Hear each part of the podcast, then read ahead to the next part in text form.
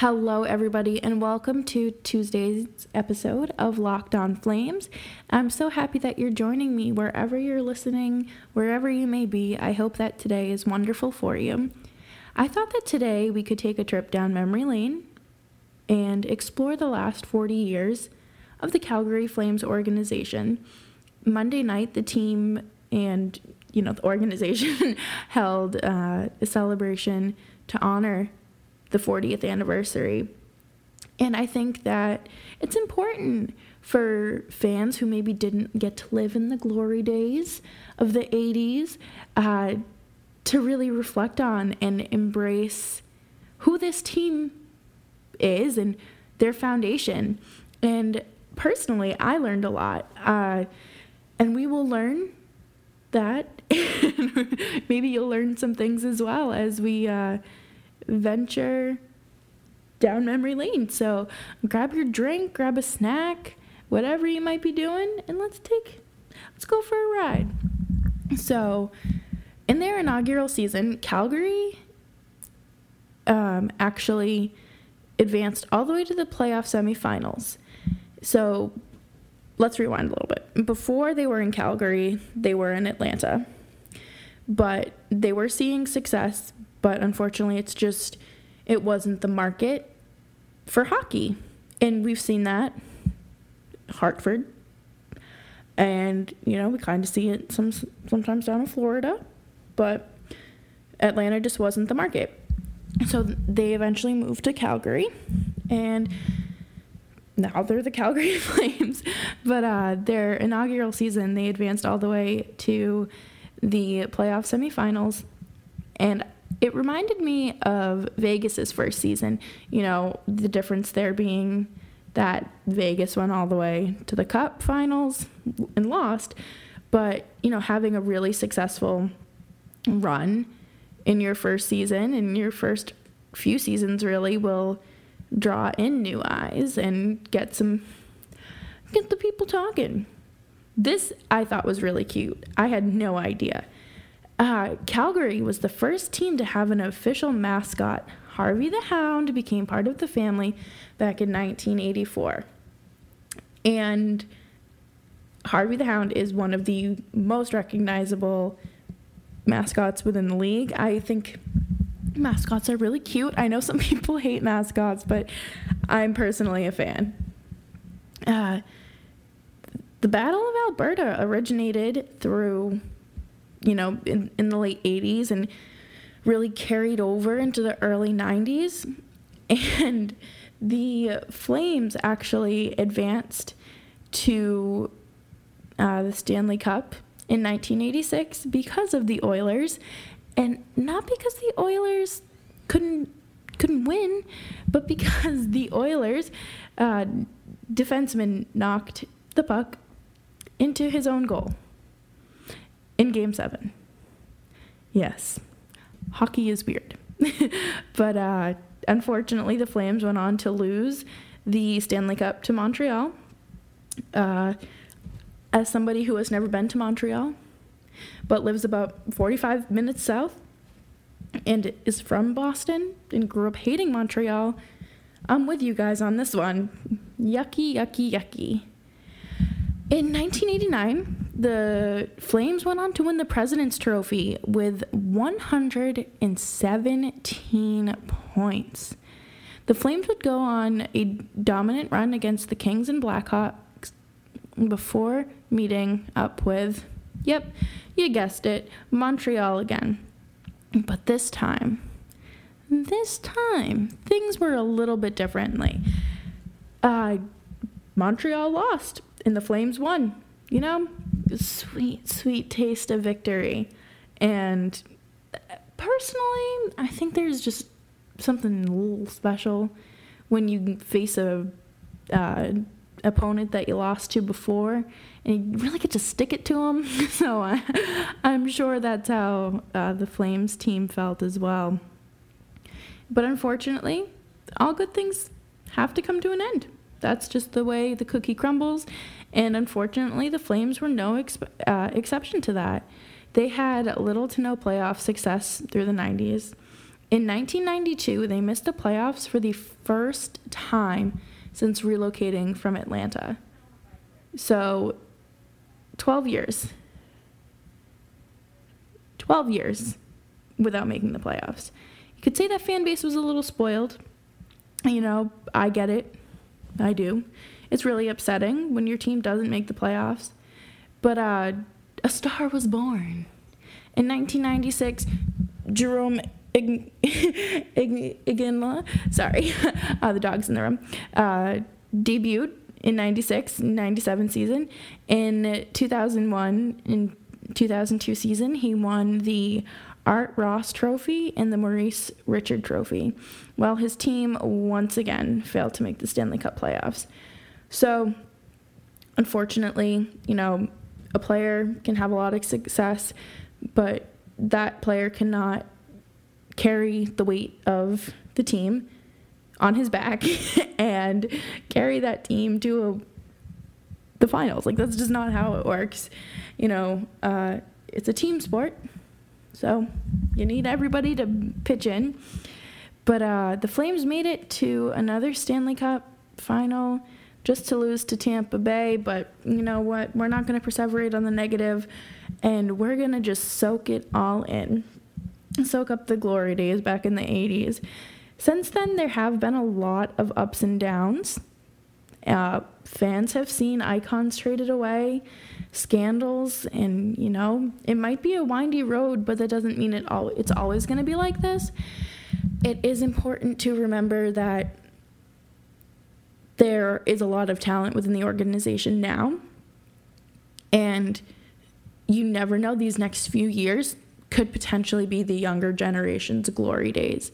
I mean, how many times have you been sitting around the table with friends or, you know, older family members and they're like, oh, you know nothing about the glory days, or you don't know what it's like to be a fan of a bad sports team, or things like that. And it's just, you know, this team has a lot of talent and a lot of potential. So there's a new, there's some more glory days ahead of us. And I'm very excited to see where this organization goes, especially this coming playoff run and along with the off season. I think that this could be a really exciting off season for Calgary with the cap space and the plethora of free agents that are out there. And again, I think that they do have a few concerns that need to be addressed, but that is not that's not the topic of today's episode, and we're not going to perseverate on any of that. So, let's just jump on over to our next update, which is uh, Noah Hanifin uh, Geoff Ward went on to say today that he is optimistic that Noah Hanifin's absence uh, won't be long term, which is very good to hear. Uh, Hanifin has played in every single game of the season, and I think that it would be a shame if he, you know, obviously it's quite impressive to play every single game of a full season, to play a full 82 games but it would be nice for him to rest a little bit, get this potential concussion or whatever they're calling it, because, you know, upper body injuries could be anything, but the lack of transparency just leaves us guessing. Um, I think it'll be good for him to rest. As the season winds down and we head into a potential playoff run.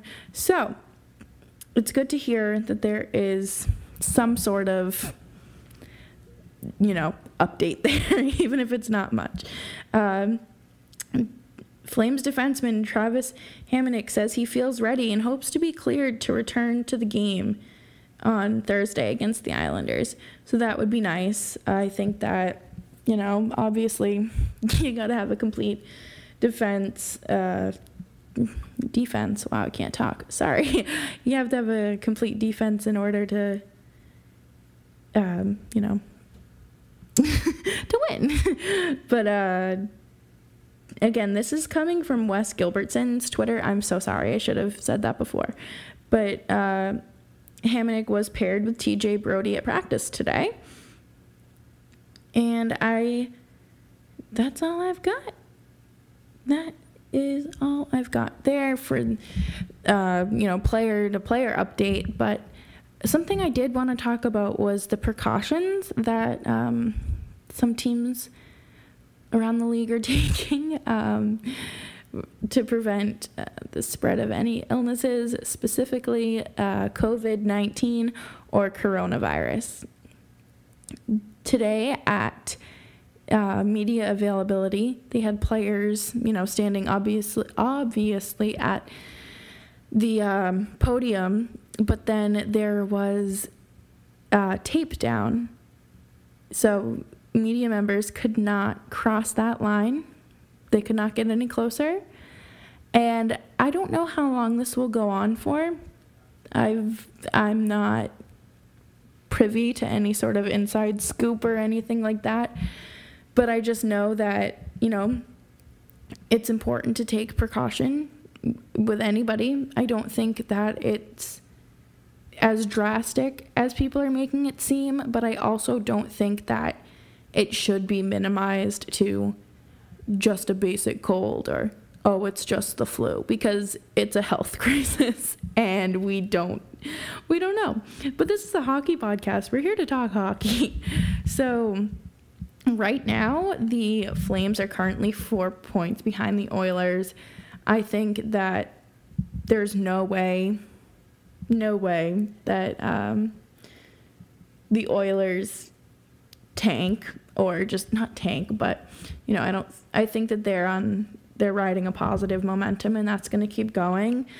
Maybe the Oilers catch uh, Vegas, but I think the best thing that can happen is the Canucks just, you know, fall off a little bit and that kind of secures Calgary's playoff spot. I think that Calgary does have to continue to work on playing a full 60 minute hockey game. I get it. It's late in the season, but you it, that's not an excuse to just stop playing and to preserve your energy if that's what they're saying. But I was uh, on Hockey Reference last night and I noticed that obviously Noah Hanifin has played all 70 games. I was curious to see who else made that list and, you know, how many players have stayed healthy and played all 70 games. But Elias Lindholm is on that list, Johnny Gaudreau, Sean Monahan, Rasmus Andersson, and Mikael Backlund. So you do have a handful of players that are reaching that and staying healthy, and I think that is important.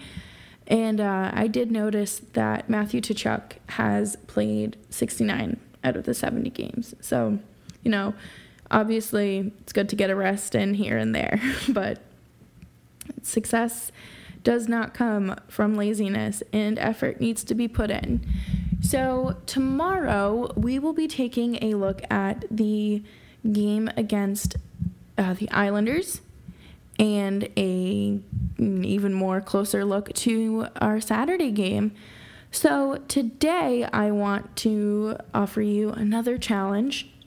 I want you to ask your Alexa or your Siri to play Locked on Oilers and Islanders, one or the other, because I think that those two podcasts are great and those are our competitors. So it's nice to see, you know, not I don't want to say it's like spying, but you know, maybe hear their opinion on the upcoming games and what they think of Calgary. I think it's uh, pretty cool. But again, thank you for tuning in, and I hope you have a fantastic Tuesday. And I will see you all tomorrow. Bye bye.